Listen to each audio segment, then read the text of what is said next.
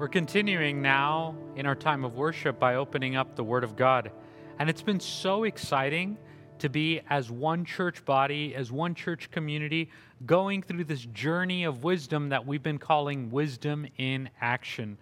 As we've been going through the whole book of Proverbs together as a church community in what we've referred to as the Proverbs Challenge. 31 days in the month of August, 31 chapters in the book of Proverbs. And I have just been uh, so encouraged and amazed to see the different reflections that have been coming through from our church community on the different uh, social media groups and platforms that we have going and would love to hear from you as well. Go ahead and share in the comments or share send send us an email letting us know what has this journey of wisdom looked like for you in the proverbs during the month of August. We've heard reflections from all kinds of folks in our church community, from those younger, from those older, from those uh, n- taking some of their first steps in faith, those taking their next steps in faith, and it's been just incredible. And this morning, we have an opportunity to hear from Ben Houseward. He's going to share a brief reflection on this journey of wisdom that we've been on together as a church family in the book of Proverbs. So let's go ahead and take a minute to hear from our brother Ben Houseward.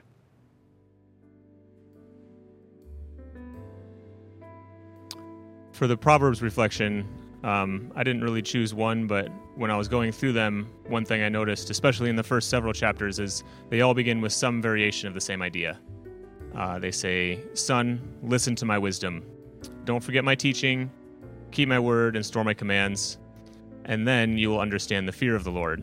He will make your paths straight, you will maintain discretion, and your lips will preserve knowledge. Um, I can just imagine Solomon writing these proverbs down, praying that his own son listens to this wisdom that he has, longing for him to continue a strong relationship with God. And as a father myself, I like to tell my five and three year olds that I can predict the future. I usually use this trick when I can see they're doing something particularly unwise and I can tell that it will end poorly. For example, swinging a blanket around next to a huge Lego set they spent hours working on will probably lead to the Lego set being destroyed. Or if they tease their brother when he's already in a bad mood, they could lead to a smack in the face from a angry brother. So I usually leave it at that, and when my predictions come true, I offer a little sympathy. This usually prevents a little meltdown when the Lego set is wrecked, or helps me settle down a brawl when one of them pokes the proverbial bear. But sometimes they recognize their foolishness and decide to change their behavior, and this is really what I'm after when I tell them I can predict the future. And I often imagine our Heavenly Father looking down at us when we make our own foolish decisions and how many warnings He gave us, but we still don't change our own stubborn ways. Proverbs 22 6 says, To train up a child in the way he should go, and when he's old, he will not depart from it. Ask any parent, and they can tell you that's not an easy task. Training children to do what is wise is tiring and seems almost impossible sometimes.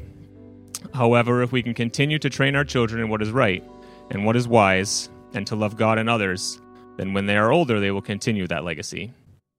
We are God's children, and He is our Father, and He loves us just as a parent loves their children. I learned that I didn't really understand this love until I became a parent myself, and the metaphor became so much clearer. The Proverbs are God's wisdom passed down through Solomon to us, and we have so much to learn, and if we combine these in our hearts, it will stick with us as we grow older.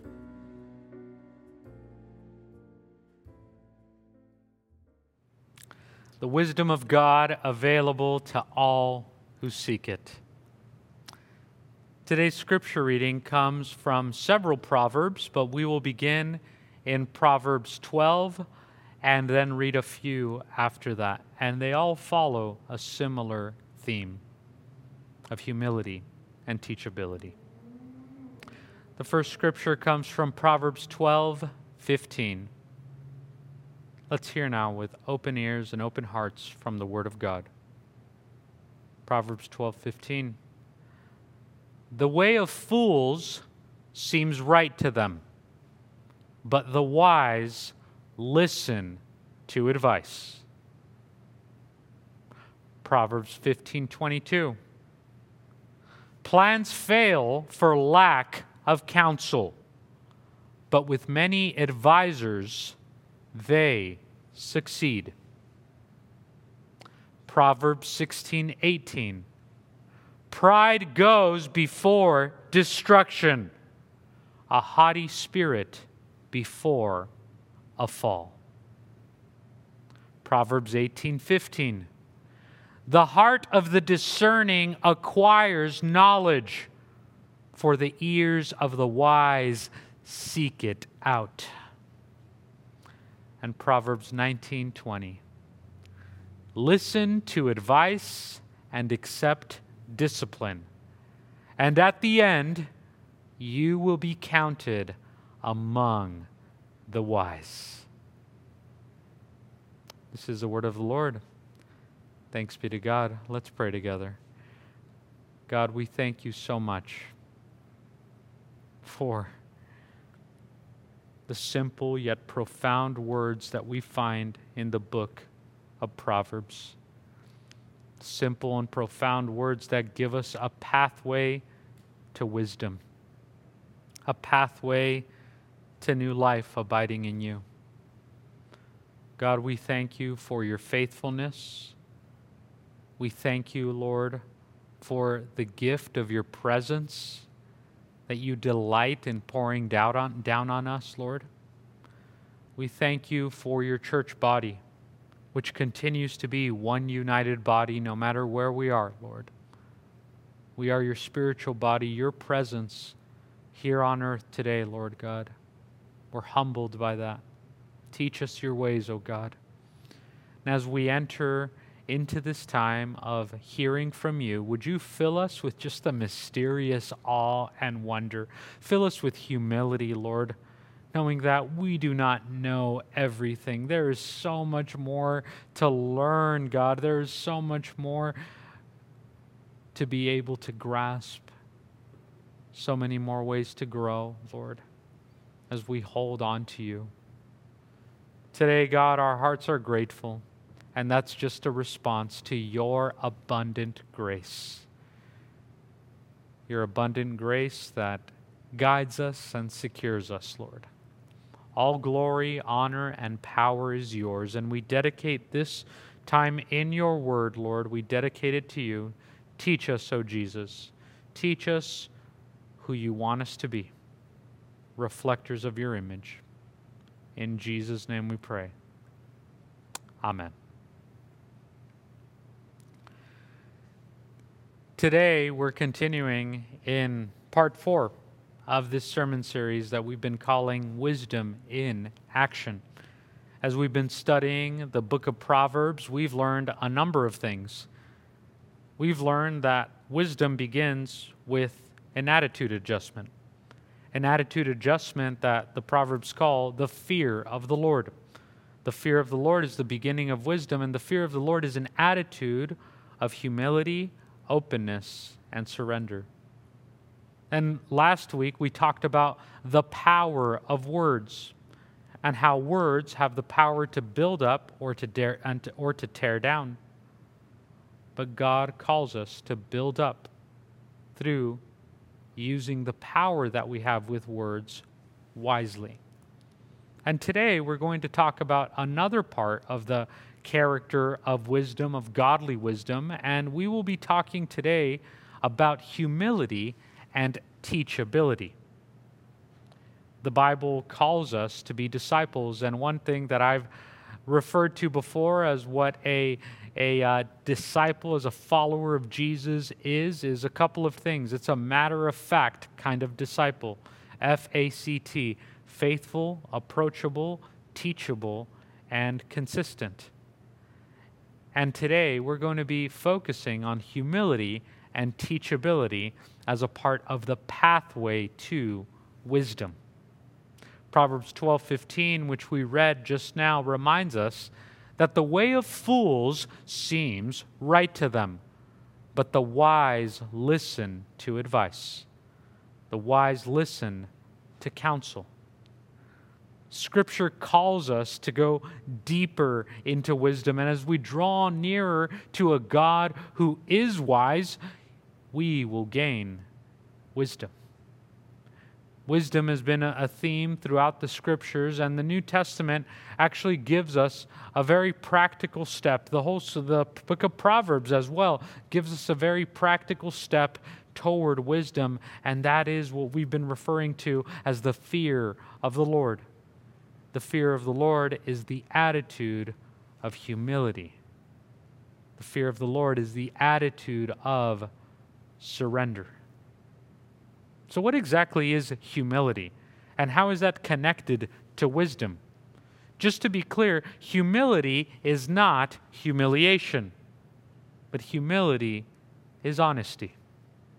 It's being honest before God, it's being honest with ourselves.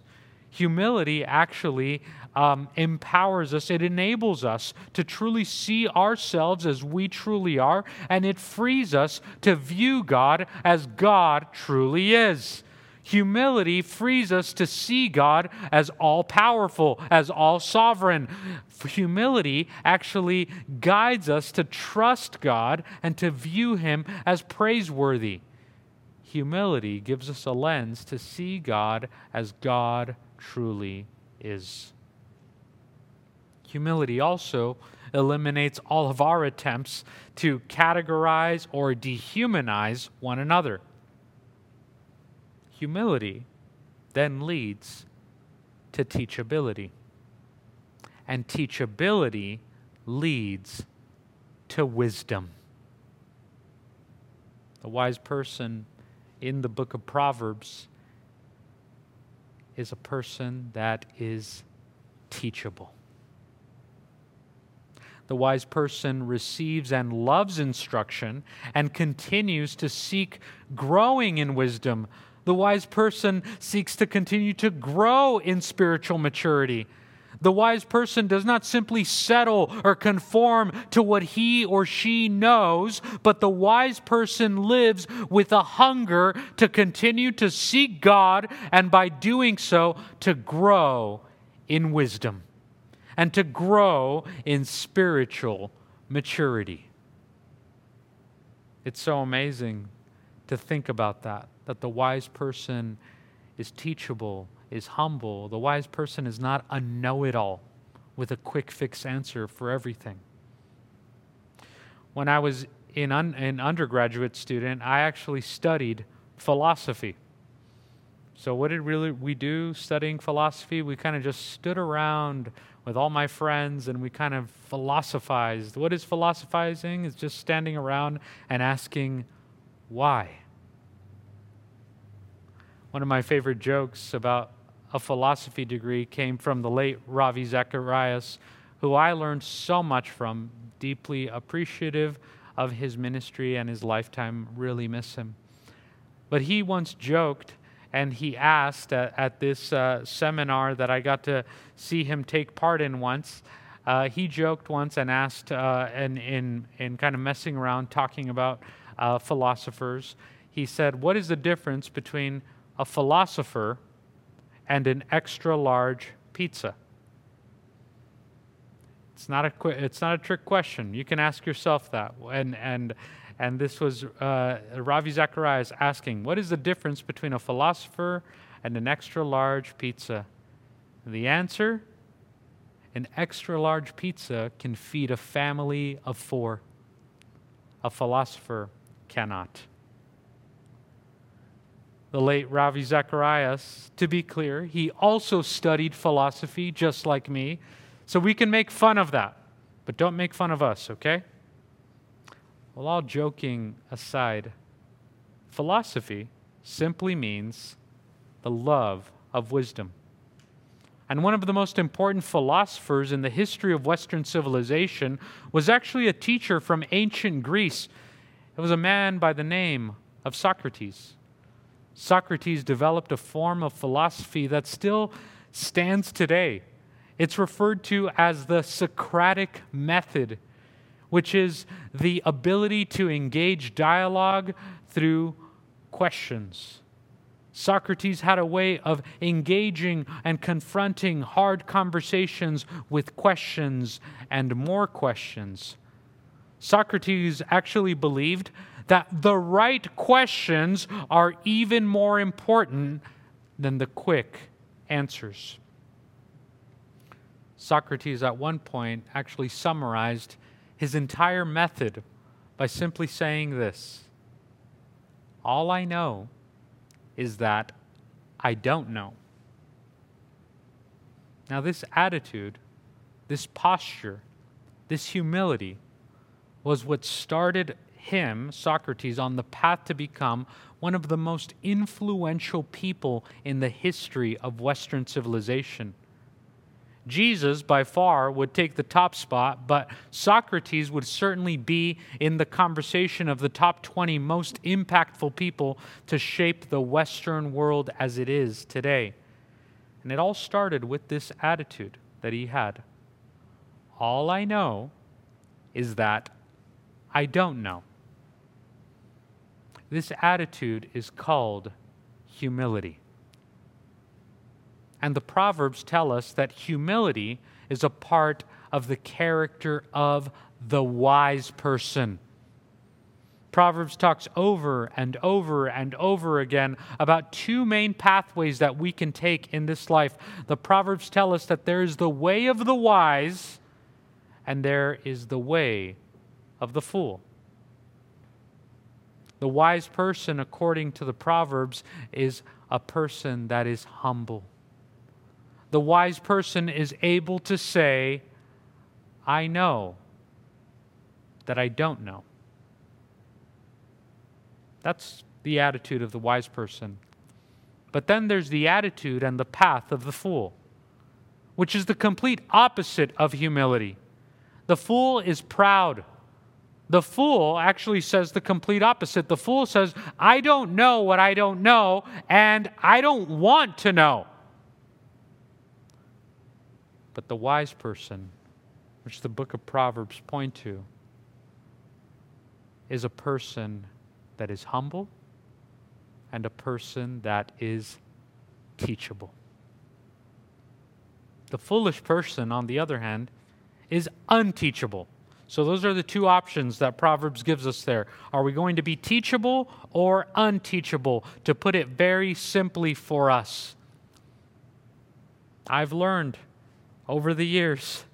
And I've made mistakes in having an attitude of being unteachable, and that hasn't gone great for me at times. But I'm so grateful that the grace of God always creates a pathway back, a pathway back to wisdom if we seek it. Friends, brothers, sisters, this first step toward wisdom is the fear of the Lord. And the fear of the Lord is an attitude of humility and surrender. And that's exactly why Christian thinkers throughout the centuries, Christian leaders throughout the centuries, have emphasized humility as the most distinct of Christian virtues and of, of, of and of Christ like character. We talked about Socrates as a very influential pe- person. Another extremely influential person in the Western world as we know it today was actually an early Christian leader by the name of Augustine or St. Augustine.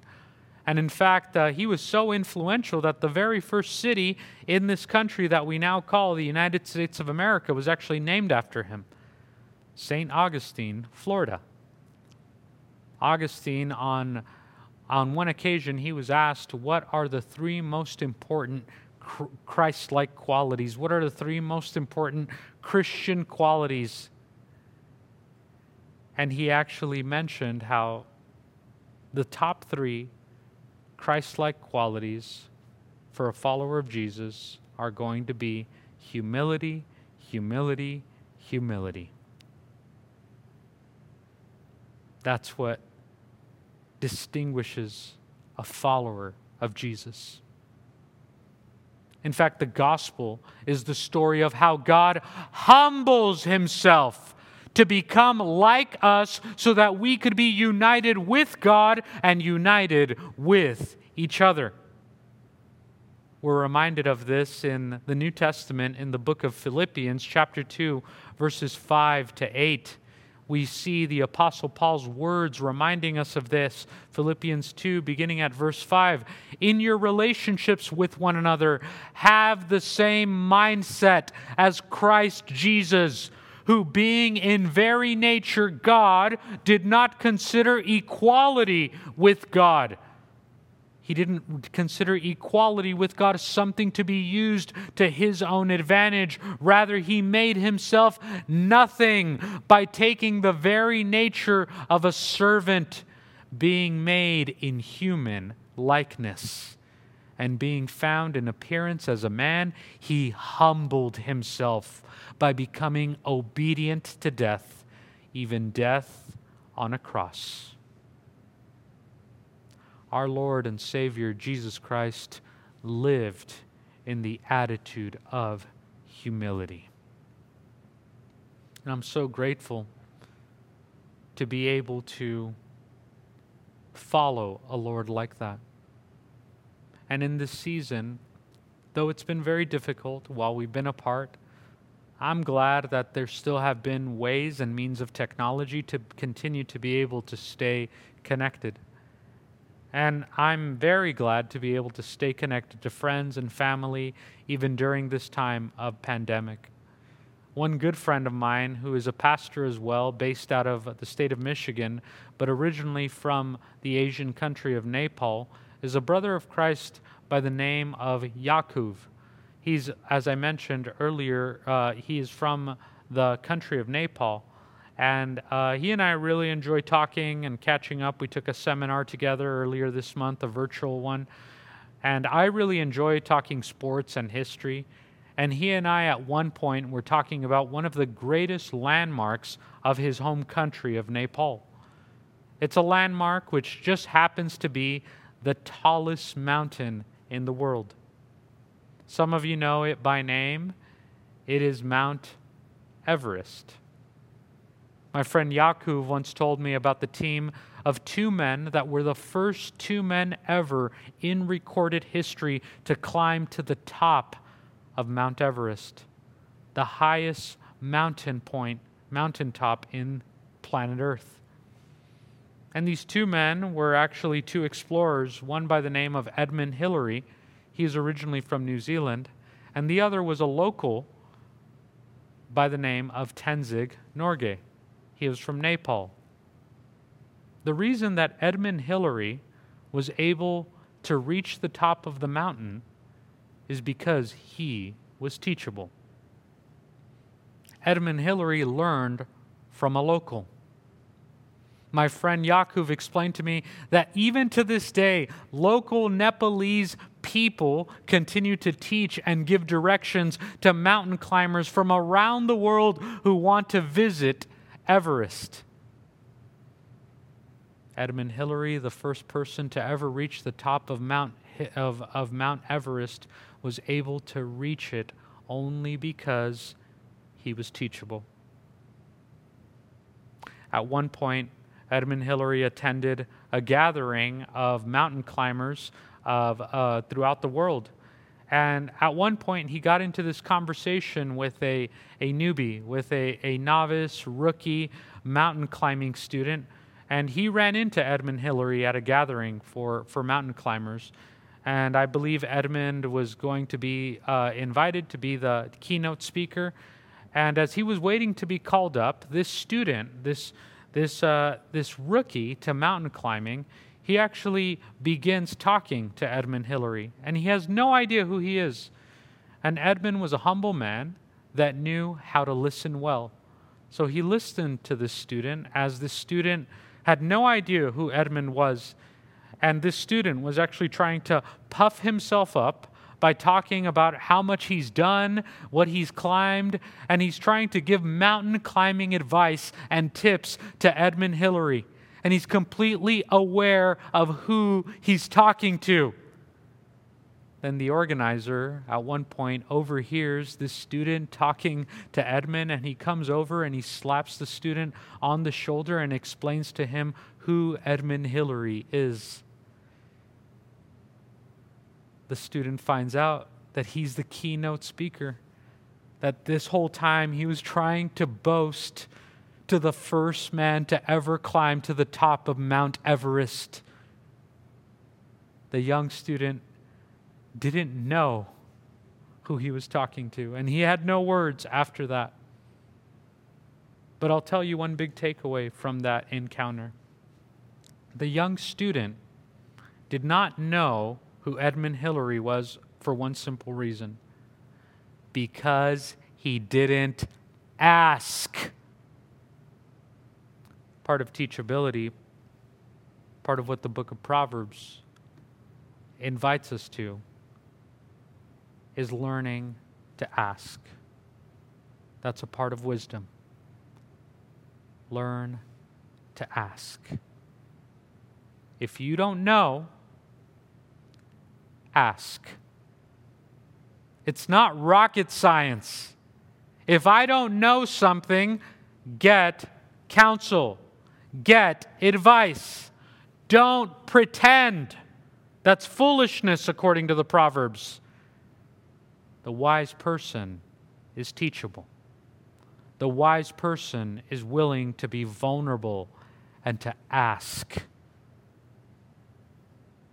In a book that I really love uh, by um, C.S. Lewis, The Screwtape Letters, there's a section in there that talks about the woman of God and that the woman of God is adorned in humility. Her strength is her humility. We're reminded of that once again in the book of 1 Peter in chapter 3 verse 4 it says this rather it should be that your inner self the unfading beauty of a gentle and quiet spirit which is of great worth in God's sight. I love another translation that puts it even more plainly and says, But let your adorning be the hidden person of the heart with the imperishable beauty of a gentle and quiet spirit, which in God's sight is very precious. Wow. There aren't too many things that we see in the Bible that are precious to God, but we see here that gentleness and a quiet spirit, teachability and humility is precious in the sight of God as we, uh, we, we, reflect, we reflected earlier in that First Peter passage. Humble yourself before God so that at the proper time he may exalt you. These passages, these words in Proverbs were true then, and they continue to be true today.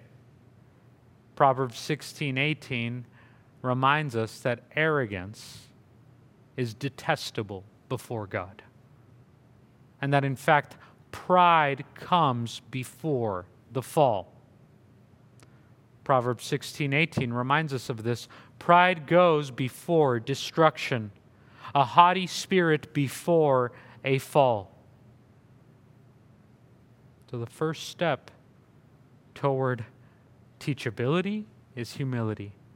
And humility is the posture, humility is the attitude of wisdom. So, if humility is the attitude of wisdom, then what is it that causes arrogance? Obviously, there's arrogance in the world. Obviously, there's arrogance even in ourselves sometimes, but even in the church at times, arrogance can pop out its ugly head. What is the root of arrogance? as I've uh, read the scriptures and I reflect on uh, different um, experiences that I've been able to observe and have, I've come to realize that pride and anxiety is a means, it's a, it's a tool that disconnects us from God and from each other. And in fact, pride and anxiety, are in many ways the root of what the scriptures call a haughty spirit pride and, pride and anxiety are the root of the arrogant person. And the arrogant person is the unteachable person. Arrogance is playing God. Arrogance is thinking and acting like I need to take over a situation or I need to manipulate some kind of outcome, or that reality is only limited to what I think or what I know or to my perspective. Arrogance is a refusal to believe that God is God and I am not, and no one else is as well. Arrogance is a failure to realize that each person's mind is simply trying to fit the ocean in a cup. No one understands everything. Everyone can learn something. God is so much greater than what the unteachable person wants to admit. Arrogance leads to fear, Arrogance leads to manipulation. Then arrogance, fear, and manipulation leads to hurt.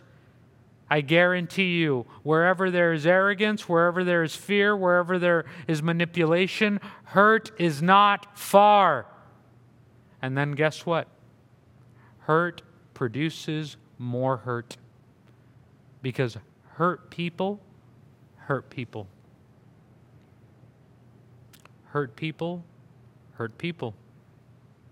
It goes on and on in a cycle of pride, of arrogance, of hurt.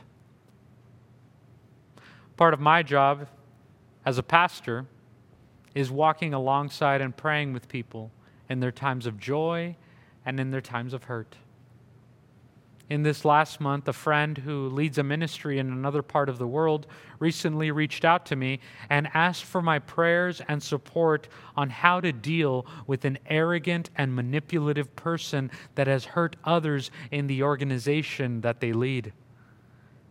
Now, when they asked me how, how to help them or what to do in that situation, my answer was, I, I don't know. I'm not sure, but I'll pray with you and I'll talk about it with you and I'll share with you my experience. But I was very proud of this friend. I was very proud of this leader seeking help because that's a sign of teachability. That's a sign of wisdom because the wise person seeks wisdom and the fool's way seems right to himself or to herself. We're reminded of that over and over in the Proverbs. Proverbs 12:15 puts it so simply and so profoundly, the way of fools seems right to them, but the wise listen to advice. The wise listen to godly counsel. Arrogance leads to making enemies of our neighbors, to making enemies of our brothers and sisters and in fact, arrogance is the way of the world, of principalities, of, of, uh, and God's kingdom is not of this world. So we're going to see arrogance over and over again in the different systems and the different principalities here in this world. And God's wisdom will be counter to that every single time. God's wisdom actually reminds us that actual human, uh, actual human opponents or those that I may disagree with, that they in fact are not the real enemy. But they are actually broken sinners in desperate need of God's grace, just like you and just like me.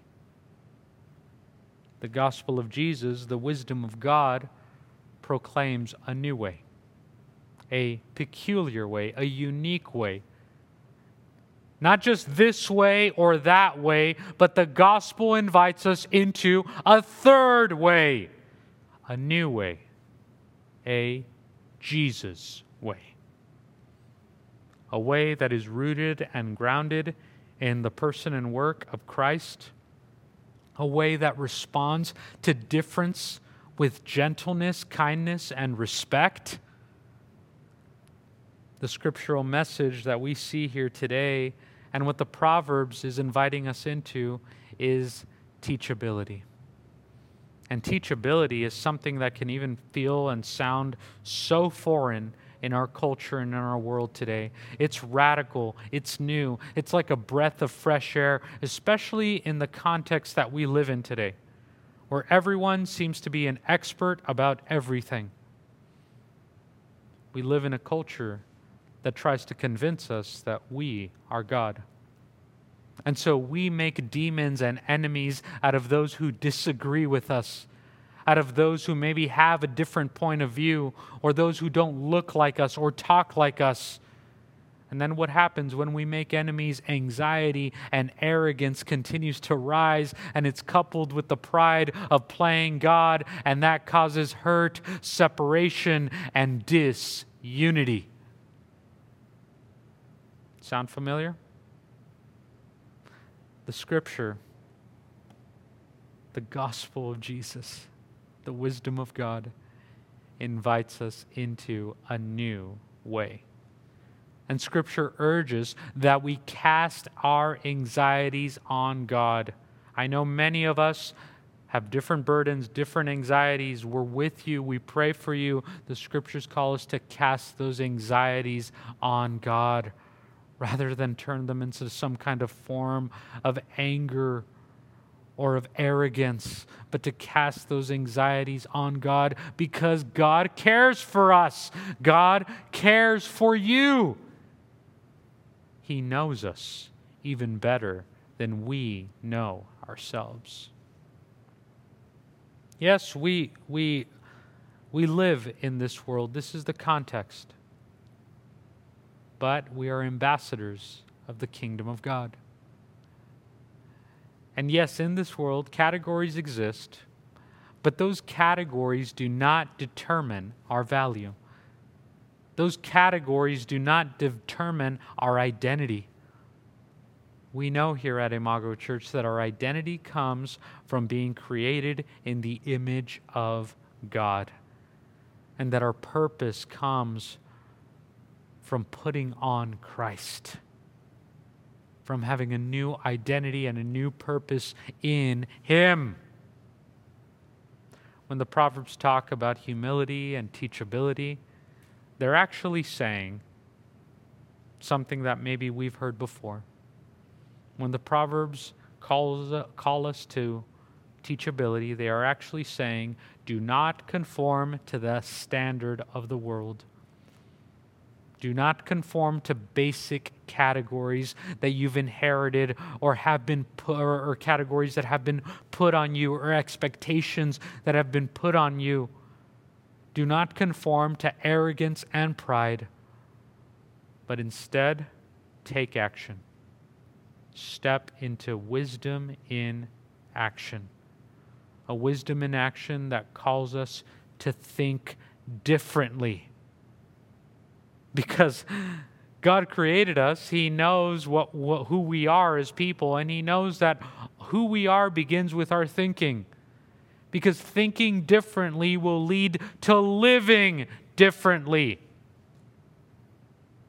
And when we take on this new way, this unique way, this third way of Jesus, we come to realize that any actual human opponents that we may be embattled with or have a different point of view with or may not agree with on anything, even the fiercest disagreements, even the fiercest persecutors, we come to realize it when we look at this through the lens of wisdom, of godly wisdom, that even they, even those we disagree with the most, they are not the real enemy.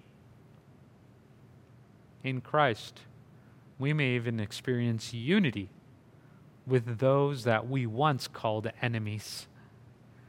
I'm sure we can hear stories at Imago Church. I love how we have people from all different kinds of, uh, of, of points of views and experiences, and folks that are really willing to be teachable and to learn. We can experience unity with those that even we once called enemies. We're reminded of this in the book of Romans, chapter 5, verses 10 to 11, which tell us this For if while we were God's enemies, we were reconciled to him through the death of his Son, how much more, having been reconciled, shall we be saved through his life? Not only is this so, but we also boast in God through our Lord Jesus Christ, through whom we have now received reconciliation. Friends, brothers, sisters, our unity is not in what we call ourselves, but in who God calls us. He calls us His children. That's His covenantal promise. He will be our, our God, and we will be His people. We are the church, the family of God, and as the church, we share in our worship of God in Jesus Christ. We are united in a mission to witness to the good news of the gospel, to the new creation, and in doing, doing so, we're seeking the peace and really uh, pointing this truth out so that all would flourish. We're united, not in our best selves, not in our worst selves we're united not in our best ideas, but you and I, as the body of Christ, we are united in following a crucified and resurrected Savior. That's who unites us. A Savior who humbled himself to the point of the cross. A Savior who was teachable and a Savior who teaches us a new way to live by His Spirit, the Holy Spirit, the Spirit of wisdom, who is called the Great Counselor and the Great Teacher. Let's pray together. Lord God, we are humbled by your majesty. We're humbled by your example, Lord. We're humbled by your willingness to show us your ways, God.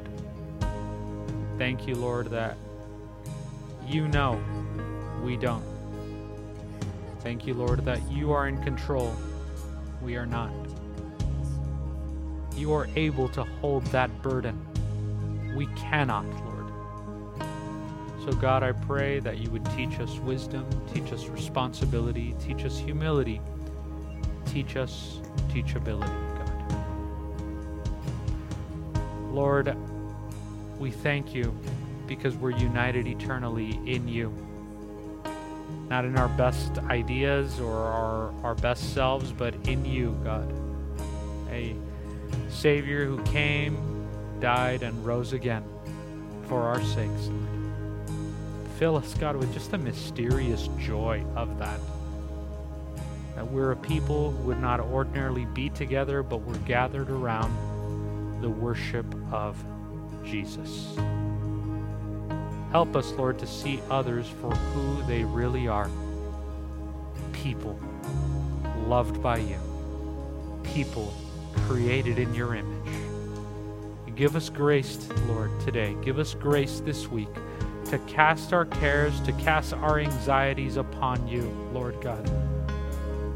And Lord, give us humility and give us teachability. Show us your ways. In the mighty name of Jesus, we pray.